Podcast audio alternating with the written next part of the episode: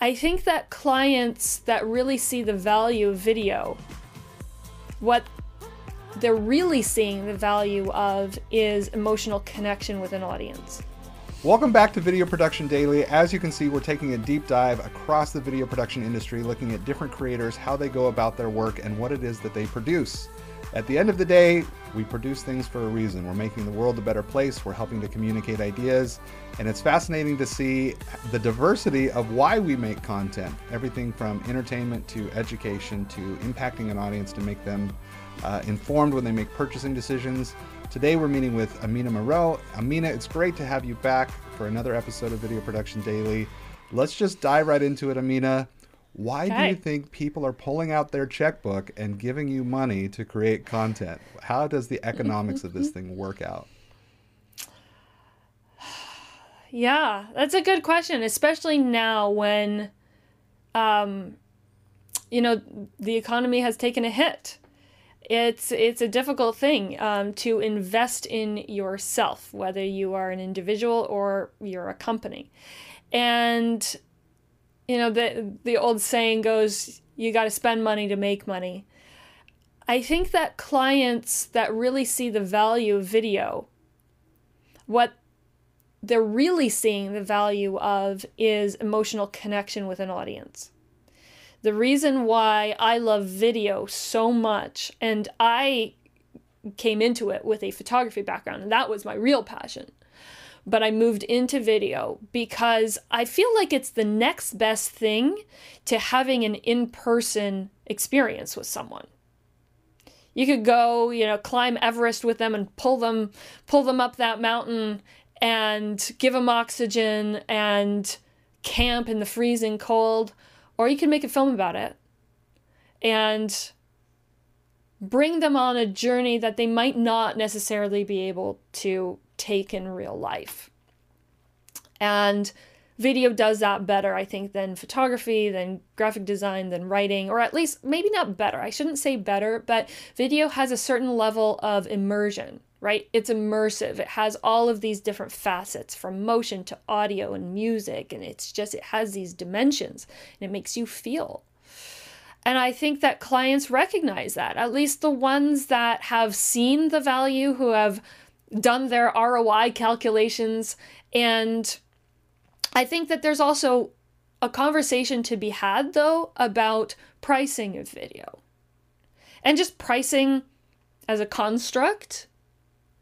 But I know firsthand that even though video is so ubiquitous now, and there are all kinds of filmmakers making films for all kinds of price ranges, there are companies out there that are willing to really put their money where their mouth is, and they're willing to invest bigger dollars to make the productions better and more intentional, and they see that value, so they're willing to spend the money. And I see some budding filmmakers charging much less than I think they could, simply because they're new and they don't know what the standards are, or they're not sure whether they are worth it. And I think you are.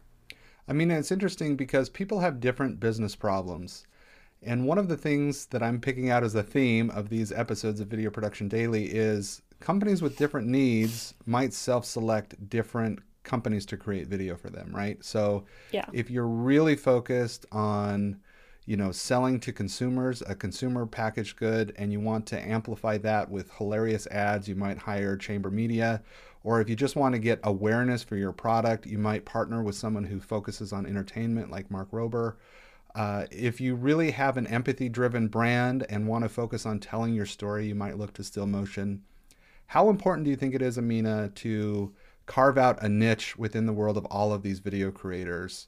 And how do you look at that as you're bringing in projects and determining who you work with? Is there an element of addressing how each client might affect your brand and the body of work that makes you different? Yeah, absolutely. Our clientele has shifted dramatically over the years. So I won't say that you have to just pick one niche and one demographic and run with that till the end of time. Your business is going to evolve, the world is going to evolve, and you might just want a change. I know that when we were shooting weddings, we learned along the way that there were certain kinds of weddings we enjoyed more than others. Usually had to do with size, with flamboyance, with showiness. We preferred the lower key ones. And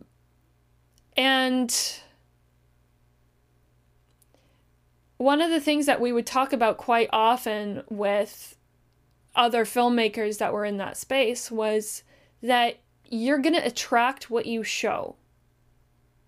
And so if our website and our portfolio was full of these massive weddings with like 5-figure spends just on the flowers, we were going to be attracting those kinds of clients.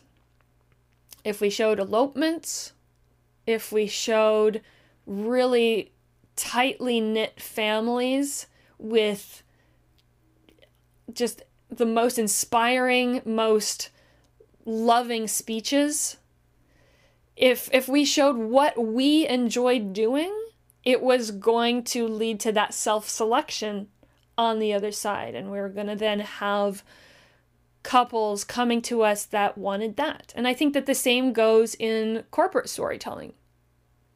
If you're showing really flashy brand anthems because that's what you love doing, then you're going to attract more people that like that, that need that. But if you're showing those flashy brand anthems because that's all you've got to show, but you really want to be doing this other thing, then you better brace yourself for doing more brand anthems. So I think from that perspective, it might be interesting to consider, especially if you're just starting out, building a portfolio of passion projects that nobody's paying you to do, that you have full creative control over, and that represent the type of work that you want to be doing. And then use that. I would much rather see a portfolio with 3 great pieces that represent the kind of work and the kind of clients you want to be attracting than 50 films that are all just a jumble of work, hoping that you're going to get someone or anyone. Amina, that's amazing. You answered the question I should have asked, right? How do you start to establish your brand in the marketplace? There's so many folks out there creating content. How do you stand apart and attract those ideal customers that want to tell the kinds of stories that you want to put into the universe? I was gonna just cut you off and be like, oh yeah, but I can actually answer your question. Yeah. Because you answered, how do you actually develop your niche? Well, I think that you gave a really good putting it out into the universe and creating a body of work that represents the kind of work you want to do in the future. Yeah. I feel like that is... the right answer for how do you go about carving out that niche. Okay. But if you have more insight on it, Amina, let's just get authentic and bring the audience right back into this conversation. Yeah. And hear what you have to say. Let me just think of what I was going to say, because I did take a bit of a turn. One thing that we learned along the way is that it also takes time to realize what you like. When we first started shooting anything, we just liked shooting and being out there and being creative. That was the goal. That's what we enjoyed doing. It wasn't until our like second year, third year that we had gotten a taste of different types of shoots and different types of projects where we could more concretely say, oh, we prefer this over this. It's hard to say that when you're just starting out. And so that experience of just taking on a little bit of everything was really good at the beginning because it allowed us to reflect and ask ourselves, if we were independently wealthy and didn't need to bring in any income, what kind of projects would we do for free? And then Once we had that established, we could start thinking about, all right, now how do we attract more of that? You know, that's interesting too, because your efforts grew so organically.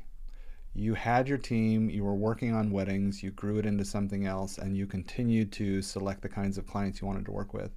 So that's an interesting perspective, right? Because I think a lot of people might be working somewhere else in the industry and thinking about doing a pivot and trying to figure out either how do they go out on their own, start their own company, or even just try and bring on new clients or a new kind of client for what they're already doing. So thank you. It's been an absolute masterclass. Appreciate your perspective. Everyone, thank you for joining us for another episode of Video Production Daily.